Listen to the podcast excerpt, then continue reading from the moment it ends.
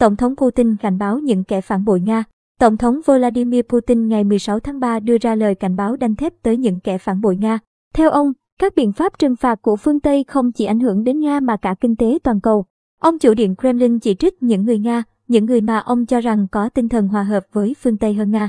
Đồng thời cho biết người dân Nga sẽ nhanh chóng nhận ra sự khác biệt giữa những kẻ phản bội và những người yêu nước. Ông Putin nói rằng phương Tây đang cố gắng chia rẽ nước Nga và kích động đối đầu dân sự, nhấn mạnh rằng Nga sẽ đẩy lùi những âm mưu như vậy.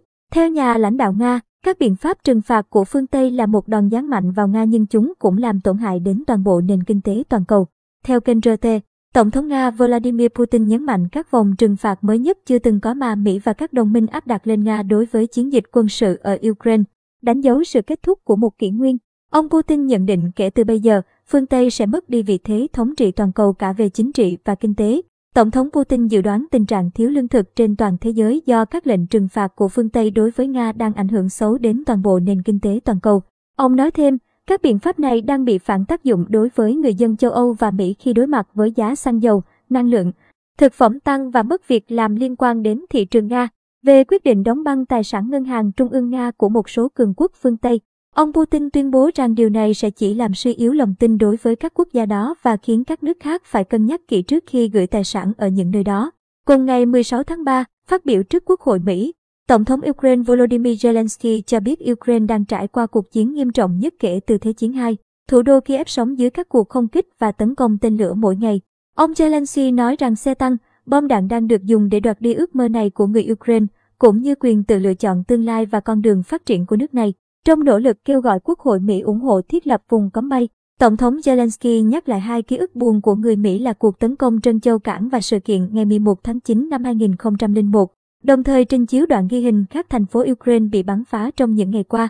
Tổng thống Zelensky bày tỏ lòng tôn kính về những khoảnh khắc bi thảm trong lịch sử Mỹ, rằng những vụ tấn công nhằm vào người Mỹ như ở Trân Châu Cảng hay vụ khủng bố ngày 11 tháng 9 năm 2001 sẽ cho phép các vị hiểu người Ukraine, hiểu chúng tôi ngay bây giờ khi chúng tôi cần các vị ngay bây giờ.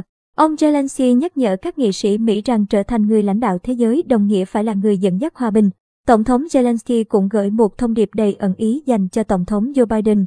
Ngài là người lãnh đạo của quốc gia vĩ đại của Ngài. Tôi mong muốn Ngài trở thành nhà lãnh đạo của thế giới. Trở thành nhà lãnh đạo của thế giới có nghĩa là lãnh đạo của hòa bình. Trong bài phát biểu trước Quốc hội, Tổng thống Ukraine bày tỏ lòng biết ơn đối với ông Biden về những khoản viện trợ mà Mỹ đã cung cấp cho đến nay, nhưng ông cho rằng rất cần sự hỗ trợ nhiều hơn nữa. Ông Zelensky đặc biệt nhắc lại lời kêu gọi Mỹ giúp thực thi vùng cấm bay ở Ukraine để bảo vệ dân thường và cung cấp máy bay chiến đấu mà người Ukraine có thể sử dụng để tự vệ. Bài phát biểu đã làm dấy lên cuộc tranh luận mới giữa các nhà lập pháp về những gì Mỹ có thể làm để hỗ trợ trong cuộc chiến chống lại Nga. Một số nghị sĩ ủng hộ bổ sung các điều khoản cung cấp máy bay chiến đấu cho Ukraine vào luật nhắm vào nhập khẩu năng lượng và tình trạng thương mại của Nga nhưng vẫn chưa rõ kết quả của nỗ lực đó.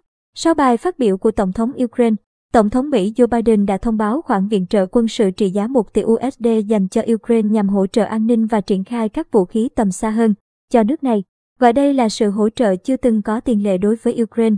Ông Biden nhấn mạnh đây là hoạt động chuyển giao trực tiếp thiết bị từ Bộ Quốc phòng Mỹ cho quân đội Ukraine để Kiev có được các hệ thống phòng không tầm xa hơn.